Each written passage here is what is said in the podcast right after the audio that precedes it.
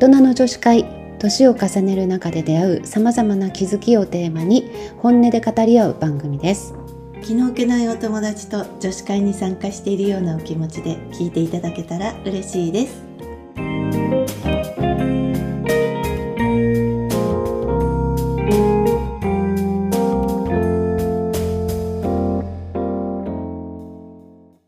はい、直美です。由美子です。大人の女子会始まりますす今日は、うん。えーメイクについての話をしていきたいです。はい。この間大人のメイクっていうねうんうん。テーマでお送りしたけどうん。今日はまた別の内容？うん、私が61歳の年齢で、うん。やっぱり若い頃のメイクとちょっと変わってきてるじゃない、ん。どんなところに意識して気をつけてうんメイクをしているかっていう話をね、うん。ちょっとしていきたいんだけ聞ど、やっぱり、まあ、この前も言ったかもしれないけど年を重ねると絶対清潔感を失われてくるから、うんやっぱりねファンデーションは本当にごくごく薄くがいいとうん思います。うんでそうは言っても隠したいところもあるから、うん下地とかで、うん。まあ、まずはあのスキンケアのために、うん。えーちゃんと UV カットの高いうん。下地をつけます。つ、けます。うん。保湿力の高い。はい。でちなみに私は RMK のうん。ロングラスティングっていうね、ん。下地をいつもつけてるんだけど、うん。その後にちょっとこうお肌を明るくしてくれる。うん。あの私たち日本人だから黄身がかってるじゃない、うん。その黄身に対してラベンダーパールが入ってる。あ少しこう明るくね、うん。あの色ムラとかもー綺麗に見せてくれるような、うん、明るさのトーンをちょっと変えてくれる下地うん。を使ってます、うん。それはポールジョーのものなんだけど、うん。ポールジョーの下地ってすごくやっぱり評価がずっと、うん。あの殿堂入りで高くて、うん。まあ、そのラベンダー入りはねちょっとパールが入ってるから、うんそれを全体につけちゃうともしかしたらあのテカテカってなっちゃうね。うん白浮きしちゃう。ちょっともともと色のちょっと小麦入れ色系の方とかだったら、うん。ちょっと白浮きしちゃうのかなっていう感じもあるから、私はお顔の中心だけとかあの頬のところと、うんまあ、鼻筋うん。とちょっとおでこうん。とか顎先とか、うんいわゆるこう高く見せたいうん。綺麗に見せたい、あのお顔の中心の三角地帯っていうところにねね、ううん。シンデレラゾーンだっけ？そうそうそうそうそう、うん。すごいねちゃんと覚えてくれてて素晴らしいです。は学びましたから、はい、っていうことで、うん。なんかまあお顔全体には保湿の下地。うん。で部分的に、まあ、ラベンダーパールのうん。下地をつけて、うん。えーある程度ねちょっとこう整えて、うん。でそこまでした後にファンデーションはもう本当に極力薄くうん。指でつけてる方もいらっしゃるかもしれないんだけど、うん悪くはないけど、うんでもやっぱりブラシでつけるのが薄付きになる、ブラシって難しいと思ってる方も多いんだけど、えどう？ブラシってちょっと難しい感じがする？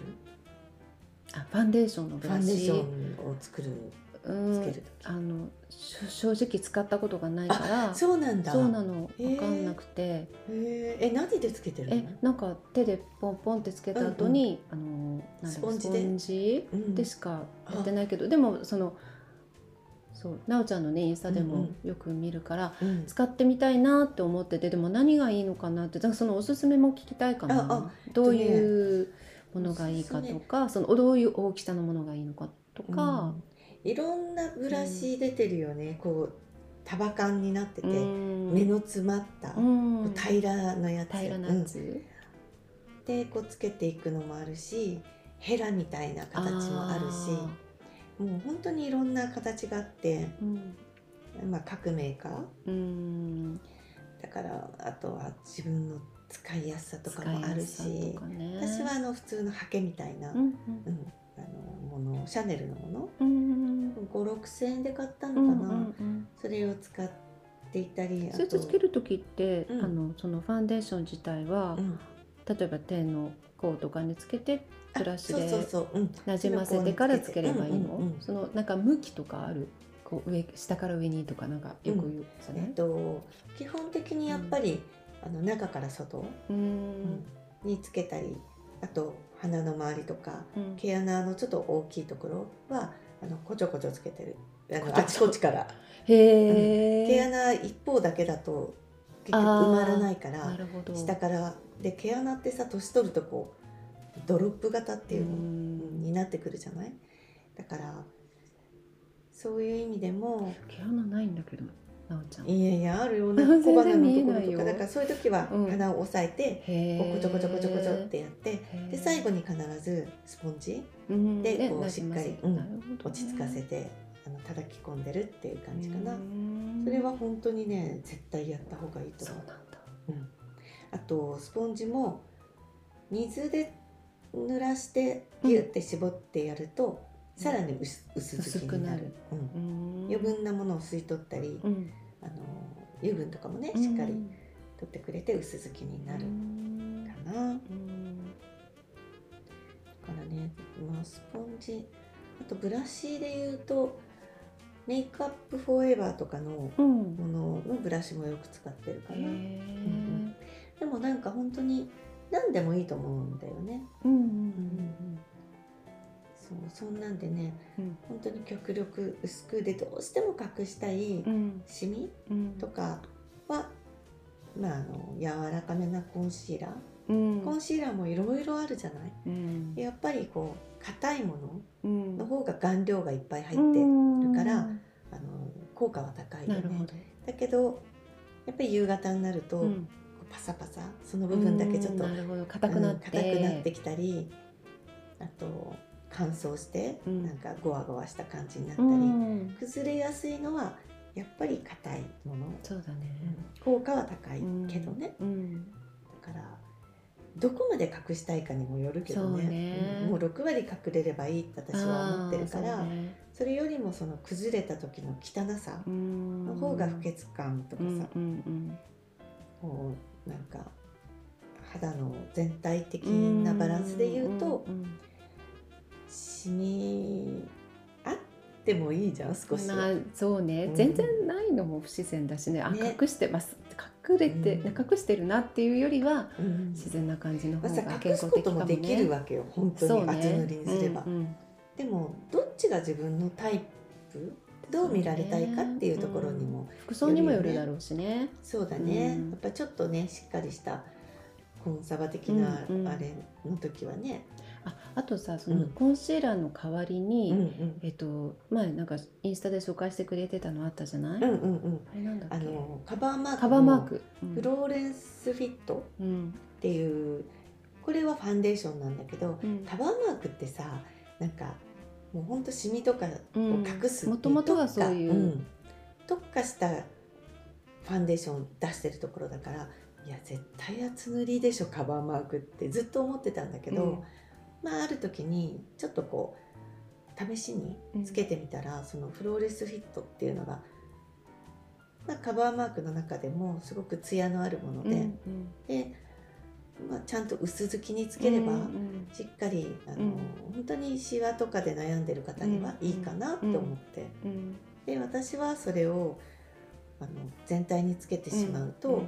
自分の思ってる肌質ではなくなっちゃうので、うんうんあの部分的に。シミだけとかあと私外側にあカンパンが、はいはい。のところに、うん。あの薄くうん。あのちょんちょんってつけたりとか、うんうんうんでその後スポンジでなじませたりとかして使ってるかな。うん。なるほどうね。んシミはもう多少あるのがまあ普通だけどやっぱツヤ、うん。うんツヤ感っていうかその健康的に見えるのがいいってことね隠すよりも、そうだね、うん自然な感じってそうなの、うん。全体的に見たバランスとかさ、うん。印象、どうしても自分だと鏡見て、うん。ここが気になるとか、うん。なんかね一点を見てそうねなのそこだけ集中してねやっちゃうんだよね。うん。なるほど。全体のバランスが大事ってことね。そうだね。うん。私昔すごいファンデーション多分濃くて、うん。あのその自分の肌がわからないぐらい塗って、うんうんうん若い頃の方がすごくうんうん濃かったと思う今思うと。ううんだからその薄くするのにすごく勇気がいる。最初物足りなくて。うんうんうんうん。なんか裸でいるみたいみたいな感じでだけど 薄くするとだんだん見慣れてくるっていうのそうだよね、うん。あるかな。で私ほらさっき前回の回の時も言ったけど、シワが結構多かったから、うんなんか若い時から想像できないけどね。ぶわってつけるとシミな。シワないしシワに入シり込む。ワに入り込むよね、うん。うん。で乾燥もするし、うんそうね。だからね。なんかパール系のものとかちょっとシワに入り込んでってなっちゃうよね。難しいよね。パール系のハイライターみたいな、うん。あの、まあ、海外のさブランドとかだといっぱいあるじゃない？ある綺麗な、うん。なんかこうハイライターであるある、ピカピカしてるの、うん、あれはね本当に私は絶対使わない使わない。でもあるものをうん。どっか使い、使うとしたらうん。どこに使えるかな、え私も持ってるんだけど。ね。うん、なんか持ってるんだけどそしたら使えなく広範囲で使わなくて、うん、シャネルのなんかうん。パール感のあるうん。ハイライト、ハイライター、ハイライト、ううん。ん、ハイライト、うん。白なの？色は。白。割と固形の？真っ白、あプレストパウダープレストパウダー、うん。うんあはだからハイライトって言わないのかな？プレストパウダーの、うんうん。なんか真っ白っていうよりはう、ん。うんそういうフィニッシュそうそうそうそうフィニッシングパウダーーのようなでも感じでさそんなにじゃあ強くないんじゃない強くはないだったらそれはいいもうのだからすごく細かい粒子が細かいシャネルだし絶対綺麗に決まってるから、うんあの全体的につけなければ大丈夫かな？全体的にだからシワのないところにつけたら 例えばあ頬骨の高いところ。こここってシワがさ、うんあの広範囲につけると、うん。やっぱりねシワはあるけど、うん。その線でつけたりさ、うん。スーッとこう1センチぐらいのうん。ちょっとつけてあげたりとか。1センチね1センチ。そうだね。スッとこう、うんスッとちょっとつけてあげて。部分的にね。でそこだけこうピンって線で目立っちゃうとさあの割れ目立ちしちゃうから、うんつけた後にやっぱりこう濡れたギュッと絞った濡れたスポンジでちょっとなじませてあげると、あのいいんじゃないかうな。うん。ん。そのスポンジも気になってたんだけど、うんうん。よくインスタでなおちゃんがピンクの、3D のね、うん。あのこう卵型のね、うん、あれはどういうふうに使う？あれはえっとね卵全部が卵じゃなくて片っぽがこうヒュッて切れてるの斜めに。だにからまっすぐな面があったりうん卵型がピュッて先っぽの尖ったとこうん尖ってる？うん。鋭角のところで、こう目角みたいな。頭うん角のところでこう目の際とか、うん。なんかいろいろ使い勝手が良くて、そのあれは余分な皮脂皮脂じゃない？余分なこう油を取るとかとかなじませるとかなじませるとかしっかりフィックスさせるとか落ち着かせるとかなんかもういろんな役割があってへすごいいいと思う。ー私結構。メーカーはメーカーはねあれなんかいろんなとこから出てるの、うん。ロージーローザっていうのかな、うん。なんかスポンジ専門？スポンジとかそういうのをたくさん扱ってるメイクのうん。割とこう安価なもの、うんうん。でだからそれでも絶対いろいろ出てるし、うん。シックスプラスっていうアメあのアメリカのメーカーであってそれでもなんかネットアマゾンとかでも買えると思うし、でもあれはねあのドラッグストアとかでも全然売ってる。そうなんだ、うん、普通に全然売ってる。知らないことが多いな。本当に勉強になる。なんかやっぱりいかにうん。その、昔の知識だけでメイクしてたかっていうのが分かる、なんかそのその存在さえ知らないことが多くて、うん。そういう人も多いと思うのね私たちの世代そうだよね、うそんなメイクのことばっかり考えてないもんね。だから知ってすごいそんなに便利なものがあったりいいものがあったりっていいから、うんうんすごいあとささっきのシャネルのさうん。白いそんなにあの綺麗なパールだったら、目の上にさ さっとつけたりとかさ。目のまぶたってこと？まぶたのところになんていうのかな。アイシャドウのあの前にこううんサラサラしてた方がさ、うん。アイシャドウも綺麗にこう、ブレンディングできるじゃない？うん。だからちょっとこうペタペタ感があると、うん。アイシャドウってつけるとさこう流れちゃうよね、あのなんていうの？ぐちゃってなっぐちゃうじゃん。ちゃってなっちゃう。ぐちゃってなっちゃう。とよれる？そうそうよれたりとかするからそういうのを防ぐために、うん。一旦まぶたの上をそれでこうちょっと綺麗にしてあげるとか、うんうんうんと綺麗じゃない。そうか。あのこうくすみも取れたりして。あとこう鼻筋だけちょっとつけてあげるとか、たまあ、ちょっとパール感が気になるんだけどああそうなんだ、まあ、でもどれぐらいのパール感かがちょっとまわかんない。あ、あのすごくきつくはないうんからね、まあ、たまにつけたりするすって、ううん。んでもここは頬骨のところはうん。つけたことなかったから、今度つけてみます。はい。ありがとうございます。はい。また続きを今度教えてください。ぜひぜひ。はい、うん。じゃあまた。はい